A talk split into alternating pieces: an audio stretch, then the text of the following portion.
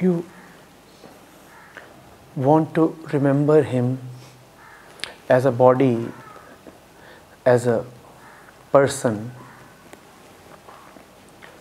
and a body can do no better than stay merely in your memories. The more we think of ourselves as a body, the more we will think of our loved ones as bodies. And bodies have no other place in the universe. If they are gross, they can be touched as material objects. Material objects outside of you. Hmm? Here you are taking yourself as this body, and outside of this body is this object. And if this object is gone or destroyed, then the only other place this can be found is in the brain. In the brain, as a material configuration. It's material even when it is in the outside world, the world outside your body, and it remains material even when it is in the brain. You very well know that all memories are stored in the brain as something material. Therefore, if you disturb the configuration of the brain, the memories also get disturbed. We talked about it, right? If you hammer somebody's brain, he is likely to lose his memories just as a hard disk, upon falling to the ground, is likely to lose its memory. Because memory too is material. We have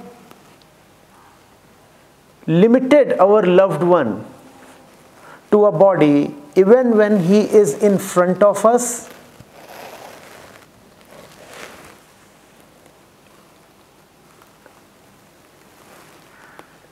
and even after he is gone and is no more in front of us.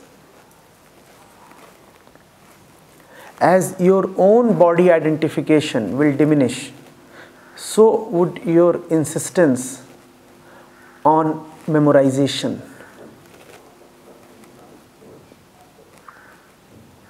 When you will see who you really are, you will also start seeing who your dad really was. You won't even say was. Was, is, and would be are all terms that pertain only to material. Then you would not even relish talking of him as a diseased one.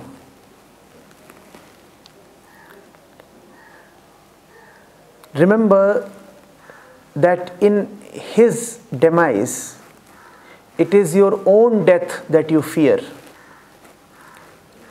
When you become free of the thought of death, it would be no more very appealing to you to think of your father as somebody who has passed away. Hmm? As long as the one we love is merely a body, there is bound to be dissatisfaction in the relationship because two bodies can never come very close to each other. Both bodies, being distinct, will have to retain their individuality. Therefore, there is always a separation, and that separation is suffering.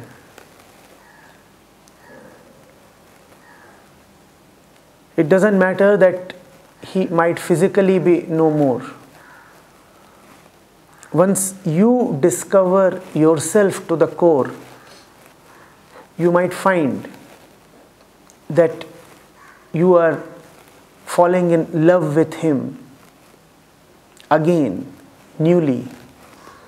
And it's much more than a daughter father relationship now. Hmm? Something inseparable, something that does not require the assistance of memory. Hmm? We often feel that if we love someone, we must think of him or her. In fact, if someone tells us that we stay put in his memories, then we feel assured that the fellow loves us. Isn't that which is taken often as a mark of love? Oh, I think of you so much. Oh, you have occupied my memories and mental space. That is not love. That is separation. Only that which is away from you needs to be arrested in memory. Real lovers have no need of remembering each other. They just are with each other without distinction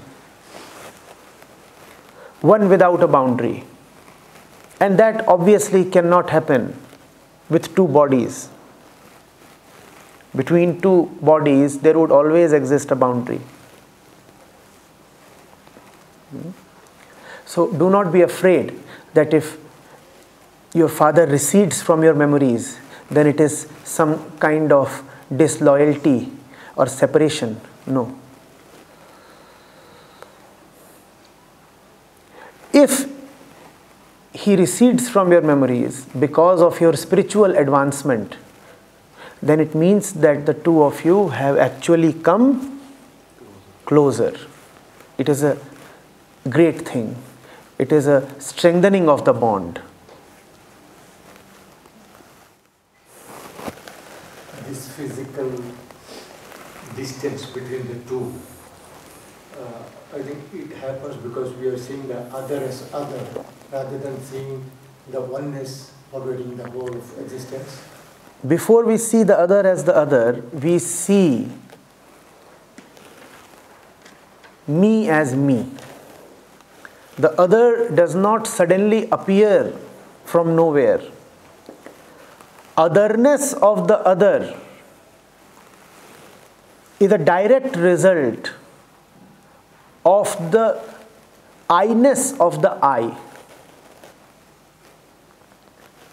We take great pleasure in owning this little I, in owning this little self, without realizing that by identifying with something little, we have distanced ourselves from everything. Because once you are this, then everything is outside of you and therefore separate from you. And separation never feels good.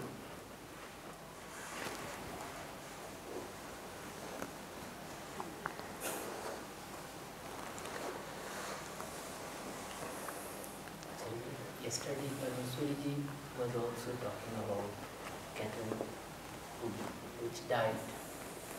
So the love the real love is not even recognized feeling, like both cat and dog. Don't speculate.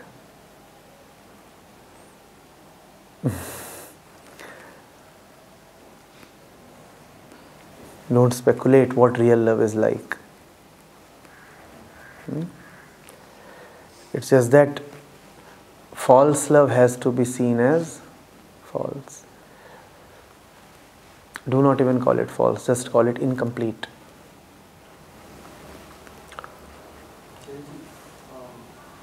is our memory occupying uh everything which we are seeing whatever we are taking through our senses, or it just our ego chooses what prepared its people and what? No, everything goes to the memory. It's just that only some part of it is deemed as access worthy by the I-sense. There is no experience that does not become a part of your little self. But not all experiences are considered access worthy by your I-sense. It remembers only those experiences which strengthen its belief about itself. The others are promptly hidden away. They too remain there, but they remain deep buried. Bit, uh, any elaboration on this subconscious and conscious memory? This is that. That which you think of, that which you rather consider as important, comes to the surface of consciousness. That which you consider junk or useless goes to the basement of consciousness.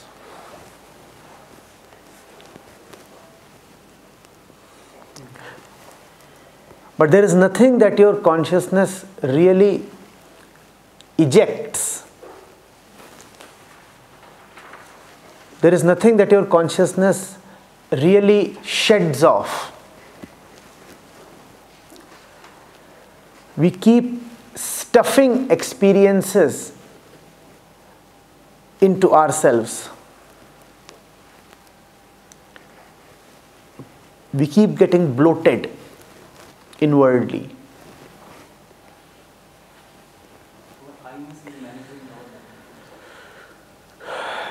Your I-ness is drawing from your.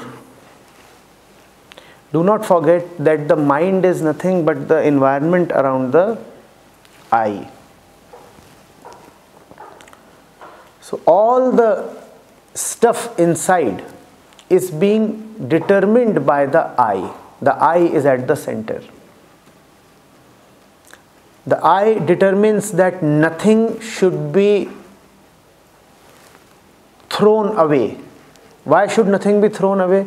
Because the I is not at all sure of what is necessary and what is unnecessary. So everything is stored. The saint knows what is essential and what is not. Therefore, the saint finds it very easy to not stuff his consciousness. His consciousness is light and clean. If you will ask him what is going on in your mind, he will say, Not much, never much. Even the basement of his consciousness is clean, not merely the drawing room of the house, even the storeroom. Everything is clean of clutter. As far as we are concerned, we just do not know who we are and where we are. So anything that comes to us, we keep it. Some of the things that appear immediately important are kept in the foreground. Some of the things that do not appear immediately important are kept in the background. But nothing is sent to the junkyard. Fear. Fear. Fear of losing something important because we do not know what really is important.